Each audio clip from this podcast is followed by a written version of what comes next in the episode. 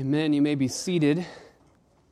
And I invite you to take your copy of God's Word and turn with me to the book of Judges, the seventh book of the Bible Genesis, Exodus, Leviticus, Numbers, Deuteronomy, Joshua, and Judges.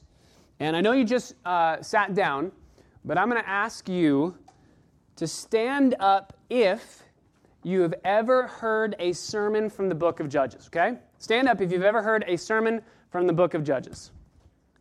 Go ahead, don't be shy. Participation time. Okay. Now, those of you who are standing, I want you to sit down if the sermon was about Gideon, Deborah, or Samson. Okay? okay, now I want you to sit down if you just got little parts of the book here and there, but you have not heard a whole sermon series from the first to the last chapter. Okay? So if you're standing, you have heard a whole sermon series through the book of Judges, right?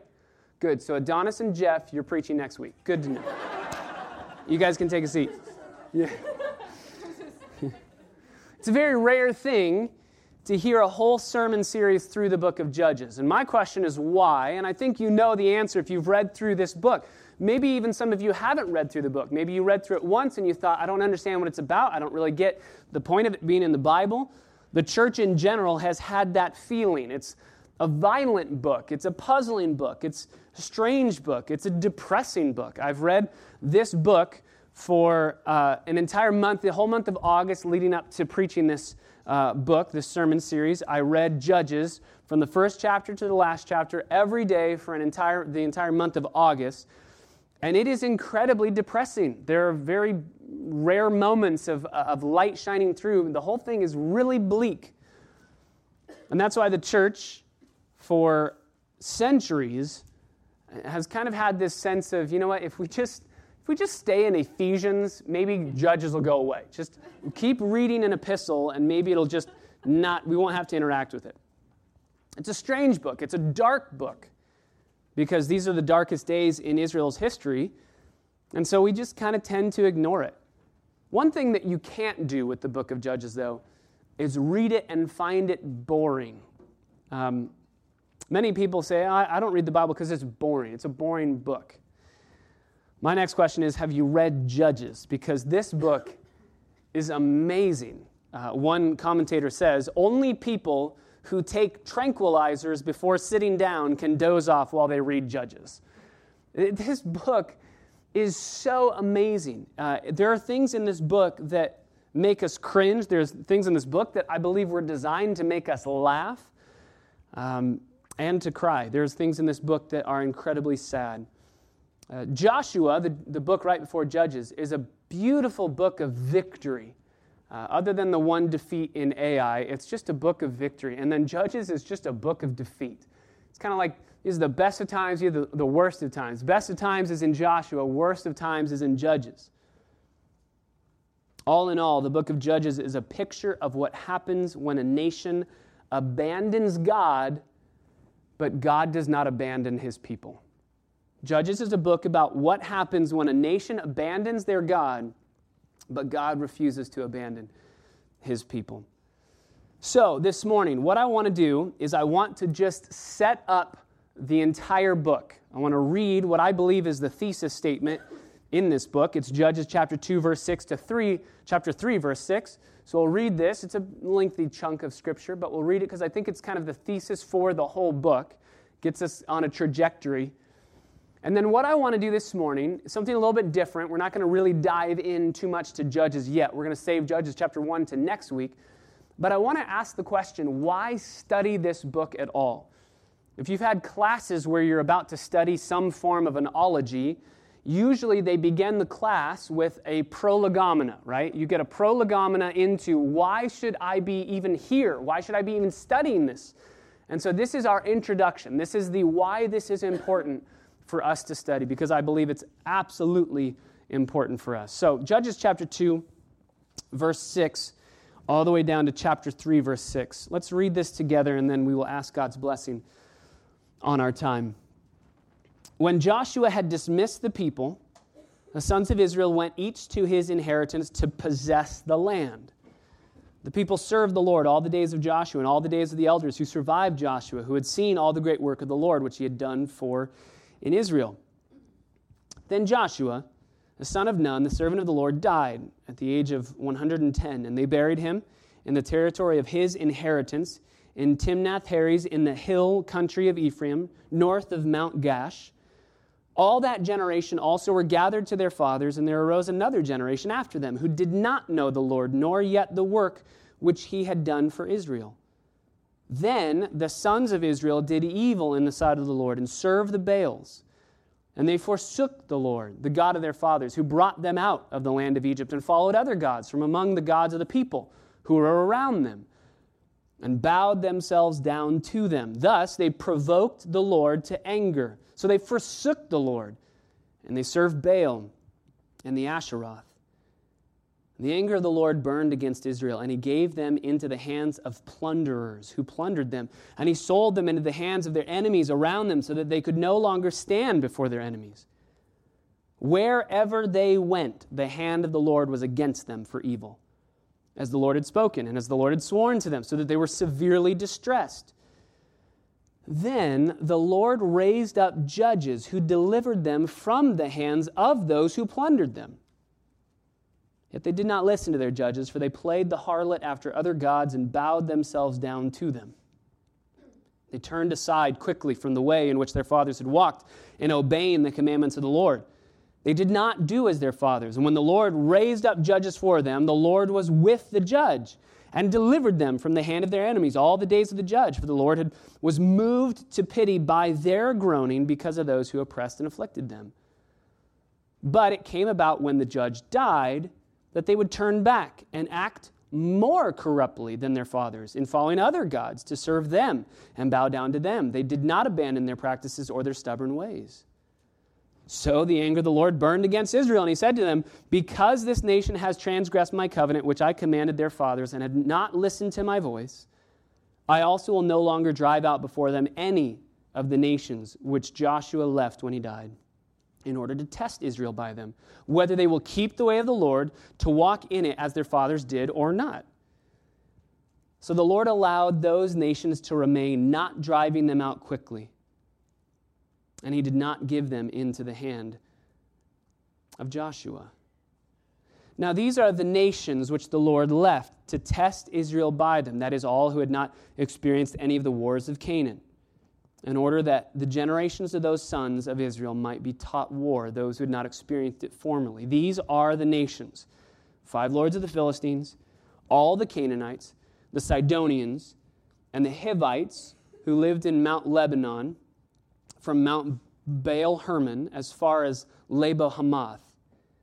They were for testing Israel to find out if they would obey the commandments of the Lord, which he had commanded their fathers through Moses. The sons of Israel also lived among the Canaanites, the Hittites, the Amorites, the Perizzites, and the Hivites, and the Jebusites. And they took their daughters for themselves as wives and gave their own daughters to their sons, and they served their gods. Father, these words are uh, bleak. They're a picture not only of Israel and their sin, but they're a picture of, of us and our sin. God, you're, you're going to do something in our church through this sermon series. And I pray that you would, above all things, show us Christ to be more desirable than any of these foreign nations that are in our midst.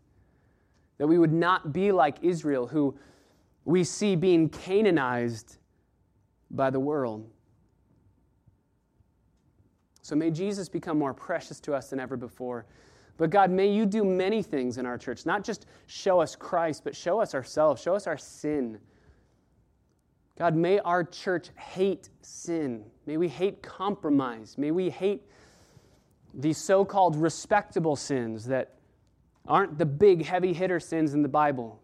We call them mistakes, we call them slip ups. God, may we hate that for which Jesus died. God, I pray that you would teach us how amazing your glory is uh, that we just sang about. What an amazing love this is. What an amazing mystery that your grace would come to us. We are undeserving. We are just like Israel, stuck in sin, and you graciously deliver. And so I pray that we would not be like Israel, who is delivered by your hand and turns yet again over and over and over. May by your Spirit you enable us to turn to righteousness and not sin. So, God, open our eyes. Holy Spirit, open our eyes to behold wonderful things from your law. Even this morning, as we do a quick overview of this book and why we are studying it, may it bring you glory and may it, may it just whet our appetite for what you're going to do in our midst over the course of this semester. We pray in the name of Jesus, our Savior. Amen. Why study Judges? I believe that this book will have a profound impact on our lives if we have ears to hear. So, why study this book? You just saw a, a thesis, a snapshot of what happens in this book. Why go through this entire book? Why not just preach Judges 2, verse 6 to 3, verse 6, and have it one sermon and be done? I want to give you seven reasons, okay? Seven reasons. We'll go through them rather quickly, but seven reasons why we are going to study this book. And the first one is the most obvious. We are going to study Judges because Judges is God's Word. Judges is God's Word. We're going to study this book because it's God's Word. Judges still fits all of those three I's of God's word. Judges is inspired by God, it is inerrant because God speaks and he has no errors in what he says, and it's infallible because it won't fail us and it won't fail itself. Judges is God's word. And if you grew up in the church, one of the first books that you may have heard from is actually this book because there's so many amazing characters, amazing stories. Most of them are highly edited and rightfully so. And uh, we're going to do that even uh, to be appropriate in these settings with some of these stories. But Children's Church is filled with stories from the book of Judges. Wonderful flannel graph stories for children. I shared that, by the way, in one of my classes, one of my 10th grade classes. I said, you know, the flannel graph stories with um, Shadrach, Meshach, and Abednego, and they, we've lost uh, this generation knows nothing of flannel graphs, which is so depressing. So. Samson, Gideon, Deborah. There's so many different flannel graph stories for kids, and there are more in this book that didn't make the flannel graphs. But these aren't just stories. This is God's account of 350 years between the death of Joshua and the beginning of the monarchy in Israel. These, these are the days where Israel had no king, and it records God's faithfulness when their leader died and they had no other leader, and God's the one who's going to lead them by ra- raising up people to lead them. It's God's holy word. Therefore, it holds those promises that we cling to. 2 Timothy chapter 3, verses 16 through 17. All scripture, even the book of Judges, is inspired by God and it's profitable for teaching, for reproof, for correction, for training in righteousness. The book of Judges is profitable for teaching, reproof, correction, and training in righteousness, so that we would be equipped for every good work. There is something we would be missing. There's something we would be lacking if we didn't study this book. Turn to 1 Corinthians chapter 10. 1 Corinthians chapter 10, here's another verse that Paul tells us we should listen to this book uh, of Judges. 1 Corinthians chapter 10, verse 6. He has just recounted uh, the disobedience of Moses and the wandering of the people in the wilderness. And he says in 1 Corinthians chapter 10 verse 6, "Now these things happened as an example for us, so that we would not crave evil things as they also craved." That we wouldn't be idolaters. Judges fulfills this statement by Paul. The things that we read in Judges are an example to us that we wouldn't crave the things that they craved. Judges will be an unmasking of sin to show us that sin is serious, it's deadly, and it's not to be desired. Turn to Romans chapter 15, just a couple pages over in your Bible. Romans chapter 15, verse 4. Paul says it this way whatever was written in earlier times was written for our instruction. So, Judges was written for our instruction, so that through perseverance and the encouragement of the scriptures, we might have hope. So, Judges was written for our instruction to give us perseverance in the fight against sin, to give us encouragement in the scriptures, and to give us hope. To give us hope. I just finished a biography on a man named John Rogers. He was the first Protestant martyr of Mary Tudor's reign. He died in 1555 by being burned at the stake. And the main reason that he was burned at the stake, well, the main reason he was burned at the stake was he would not submit to the Pope. But the second main reason that he was burned at the stake was because he wanted to get the scriptures into the hands of all the people. You guys know the name William Tyndale. William Tyndale was killed for trying to get the, the word of God to every single person in the hands of every single person in their common language, and he was burned for doing that. John Rogers helped William Tyndale. He actually furthered what William Tyndale did because he was killed before uh, John Rogers was killed. So John Rogers took what William Tyndale did and he helped make it what we have today. He was helpful in giving us this book. People died so that we can have the book of Judges. So I think we should study it together because it is God's word. Number two, we're going to study Judges because we need to learn how to interpret narratives. We need to learn how to interpret narratives. We study the book of Judges not only because it's God's word, but because we need to learn how to interpret narratives, stories. So many times when I ask people why they don't like reading the Bible, some people say it's boring. And the second thing that people usually tell me is it's not really applicable to my life. If you go to, this is why we love imperatives. This is why we love epistles, where it says, do this. Then we know, okay, I'm supposed to do that. Don't do this. Okay, cool. I know I'm not supposed to do that. But if you, a desperate Christian, say, God, please tell me what I'm supposed to do with my life, I want to know what your will is for my life. I want to hear from you. Direct me this morning as I open your word, as I dive in, as I plead with you in devotions. Please guide me. Please direct me. And in desperation, you open the word of God and you read about somebody drinking warm milk and having a tent peg stuck into their temple and killed. You go, How is that supposed to help me? How in the world is that helpful to me? And you go, Okay, fine. We'll give the Bible another shot. And then you read, keep on reading. You read about uh, a, a guy who is really small and picks up a sling and throws rocks at a tall man. And he goes down and he cuts off his head. And you go, okay, great, that's great, but what am I supposed to do? Is the application here find somebody taller than me and kill them? What's the application for my life? So many people have such a hard time reading a story and figuring out what you're supposed to do from it. I think the reason why many people don't like reading the Bible is because the Bible is filled with stories, mainly implication oriented passages, not application oriented. Application, go do this. Ten Commandments, epistles, just do this. But the majority of the Bible is not application oriented. The majority of the Bible is just a story, and you have to search for implications inside of it. We're doing that even in the Gospel of Mark. The Gospel of Mark is not imperatives.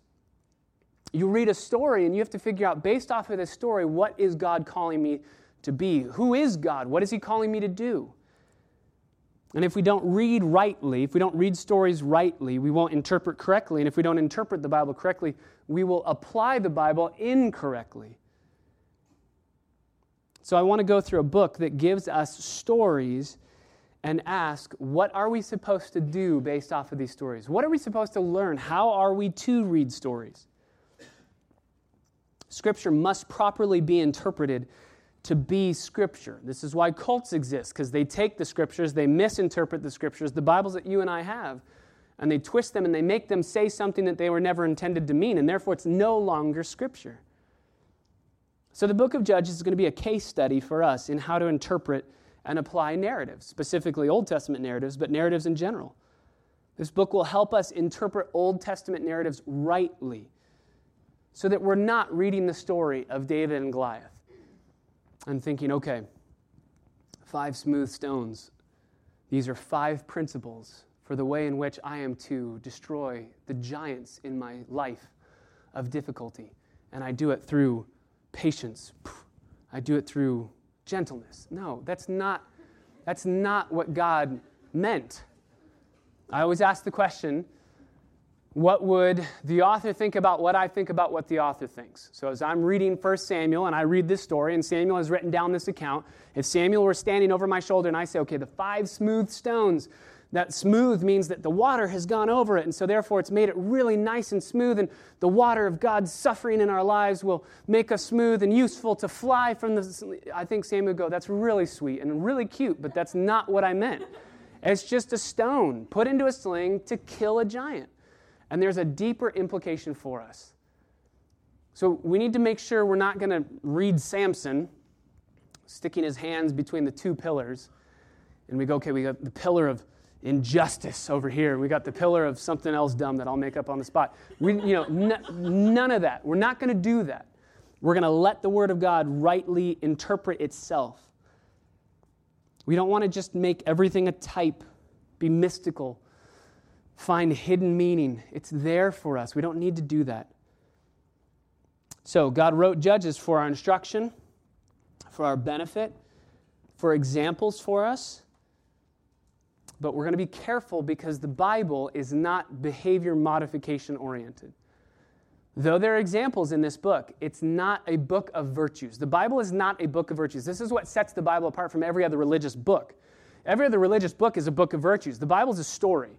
It's not a book of virtues. In fact, if you believe that the Bible is a book of virtues, Judges is going to confuse you because you're going to be constantly going, Where's the virtue? What am I supposed to do? We tend to moralize everything and just quickly leave. I think we do this uh, well intentioned. We do this for our kids because we want to kind of simplify it down and teach our kids. This is the, the foundation of Veggie Tales. The foundation of VeggieTales was simplify this down to some moral quality that we can teach our kids. Now, that's not wrong. It's just not the whole picture. It's not the whole picture. The Bible isn't man centered, the Bible is God centered.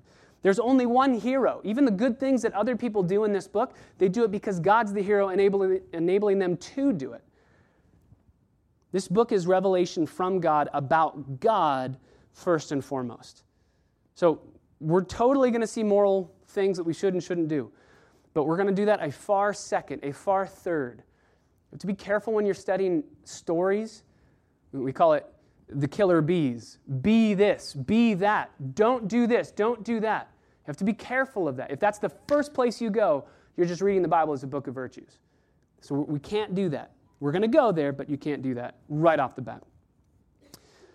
So, we are going to study Judges because Judges, number one, is God's Word. Number two, because we need to learn how to interpret narratives. And hopefully, as we study Mark and study Judges, this will help us and encourage us. And maybe, maybe we'll go somewhere a lot more simple after Judges, where we'll get something that's a little bit uh, more easy to swallow, like maybe Revelation. That's easy to swallow. Um, number three, we need to study Judges because sin is a slippery slope. We need to study this book because sin is a slippery slope. Judges is a book about compromise. Judges is a book about compromise. We read in chapter 2, verse 6, all the way through chapter 3, verse 6, we see the fivefold cycle that continues. Um, Judges, most study Bibles will talk about this in their introduction. Judges is a cyclical book, it's a constant cycle.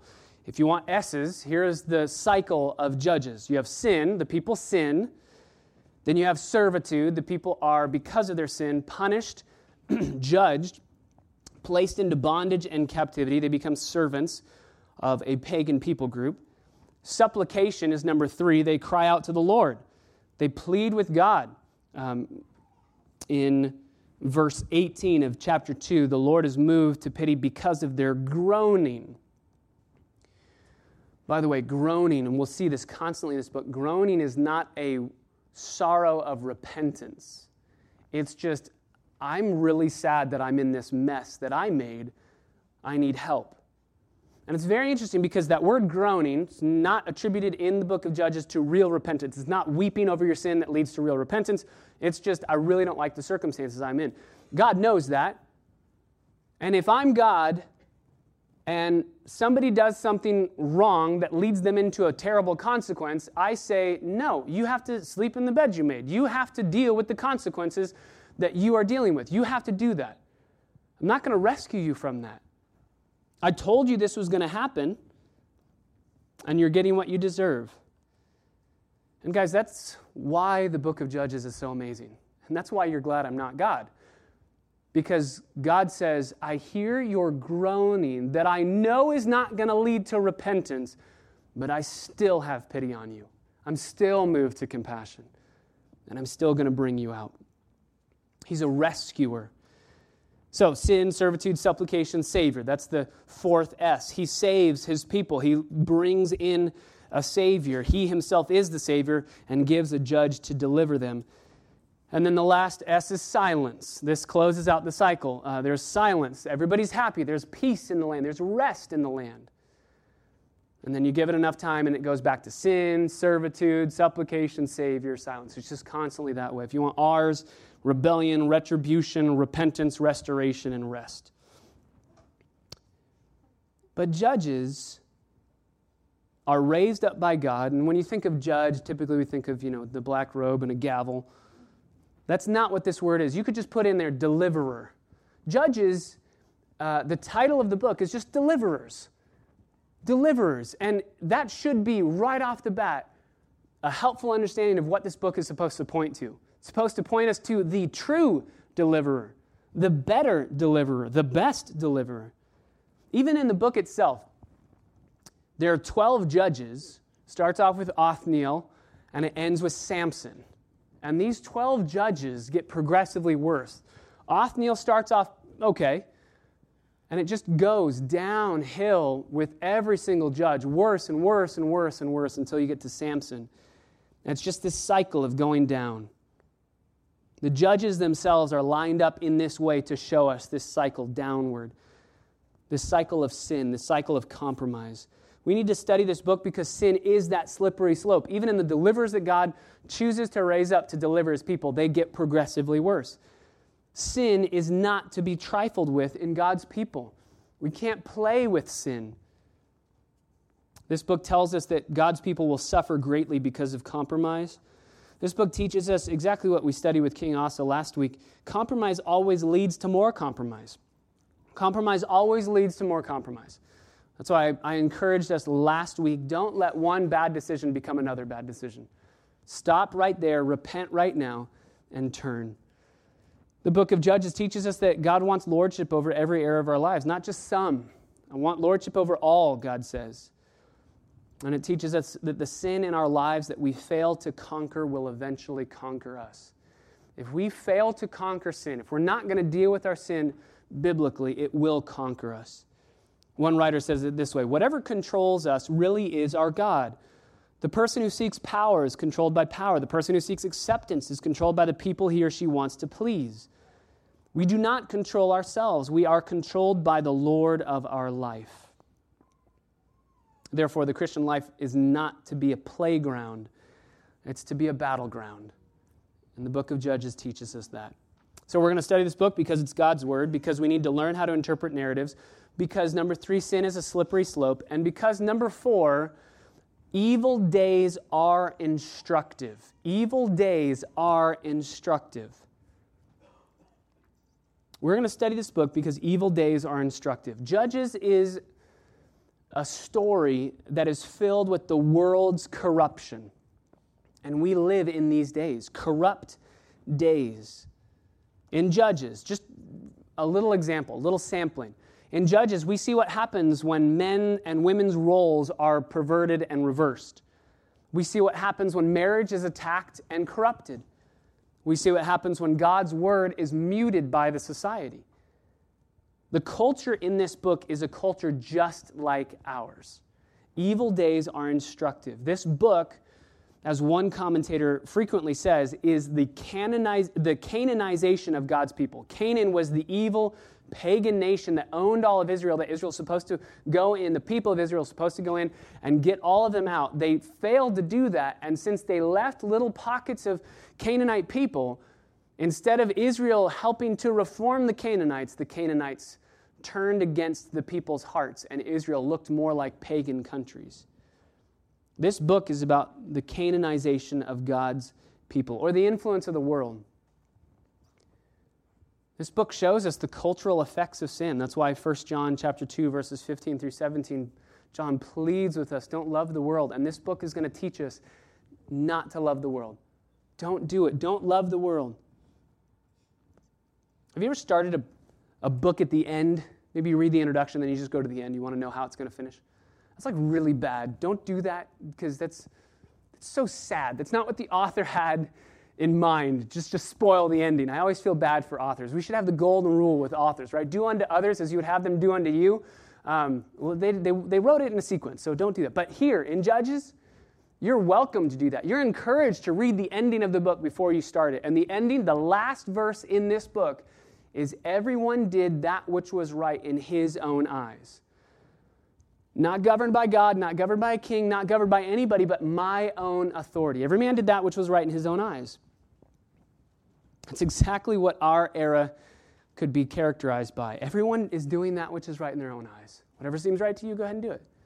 And isn't that like the definition of postmodernism? Just you're your own authority. There's no absolutes, you make the absolutes. So I want to study this book because I want, when you hear somebody say, oh, the world has never been this bad, this is the worst the world's ever been. I want you in your heart to be able to say, maybe not. It's been worse before. God's still on his throne, and he'll take care of us. I want you to be secure. Yes, these days are terrible that we're living in. But as we see in Judges, evil days are instructive to see God's hand at work in his glory. That leads us to number five. We study Judges not only because evil days are instructive, but number five, we study Judges because judgment is valuable. Judgment is valuable. We're going to read of judgment happening constantly over and over and over again. Let me just give you a couple verses that you can look up on your own time. We don't have time, but Proverbs chapter 3 verse 12, Proverbs chapter 3 verse 12, Solomon describes that if you love your children, you're going to discipline them. And then that is going to be quoted in Hebrews chapter 12 verse 6 by the author of Hebrews to say God is going to discipline the people that are his that he loves. He's going to judge them through discipline. He's going to correct them. And judgment is valuable to see. In fact, Proverbs 13, verse 24, Solomon says, If you don't judge, if you don't discipline your kids, you don't love your kids. If you keep discipline from your children, you actually don't even love them. So we're going to see God's love through his judgment. Those who got, whom God loves, he disciplines. And this book, as we study it, is going to help us to learn how to hear feel, and respond to the discipline of our God. Number six, we study this book. We will be studying this book because God is sovereign. God is sovereign. We're going to see God's sovereignty on display time and time again. He's the one who allows, He's the one who ordains, He's the one who picks the people group that's going to come in and be uh, the judgment over His people. And then He's going to pick the, the deliverer to judge those people and get them out. He's over it all, He plans everything. He's always with his people. Every conspiracy against him will fail.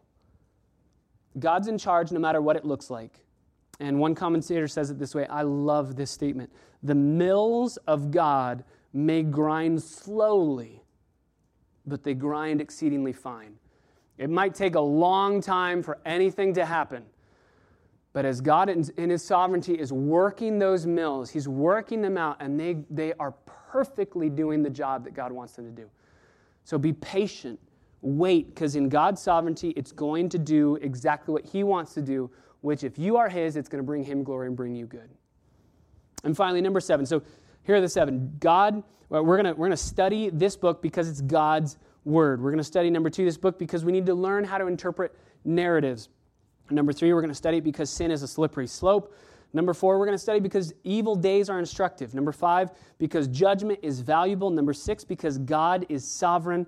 And number seven, because salvation is great. This is the last point. Salvation is great. If we see evil days, if we see the slippery slope of sin, if we see the judgment of God, and if we see his hand in all things, it must lead us to number seven, which is salvation is great. God continually throughout this book steps into the worst of circumstances to save a people that are completely undeserving of his salvation. He steps in to save people, not because they're good, not because they've merited anything. He steps in because he's a loving God. We're going to see the greatness of salvation on display because we're going to see it against a very dark, bleak backdrop of sin, depravity, and absolutely no merit in ourselves. If we think we can get to God on our own goodness, we're going to see in this book we are way worse than we thought we were. But we're going to see a, a Savior who is way more amazing, way more incredible than we thought he was. God relentlessly offers his grace to people who do not deserve it. Sometimes they don't even seek it. And many times they don't even appreciate it once they've been saved, and yet he still saves them. Salvation is great.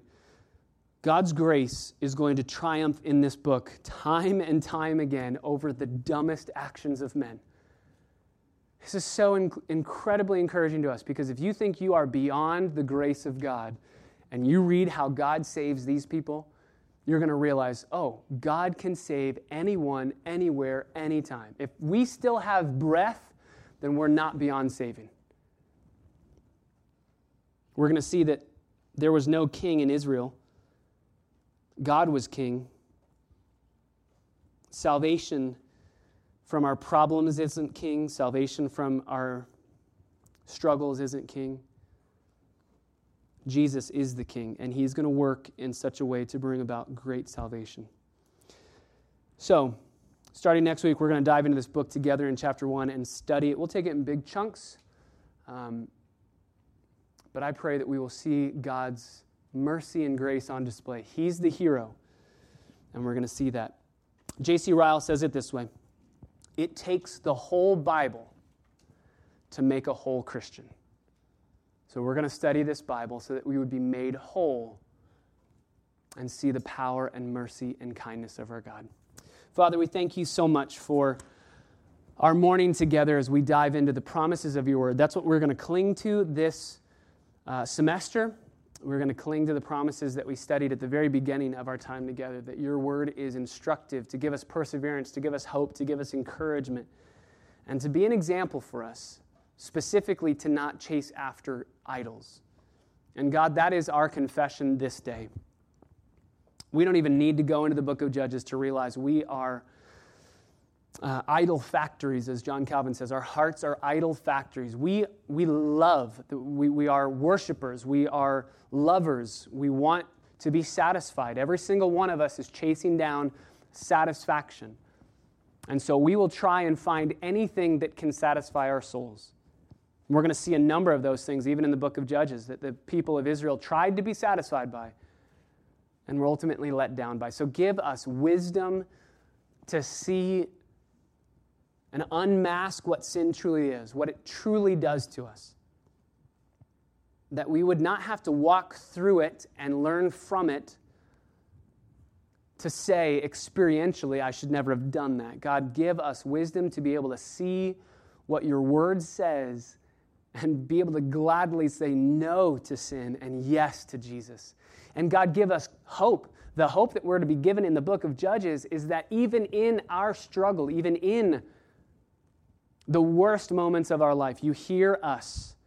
You love us. You are compassionate towards us. And, and you jump into the worst of circumstances to give us salvation.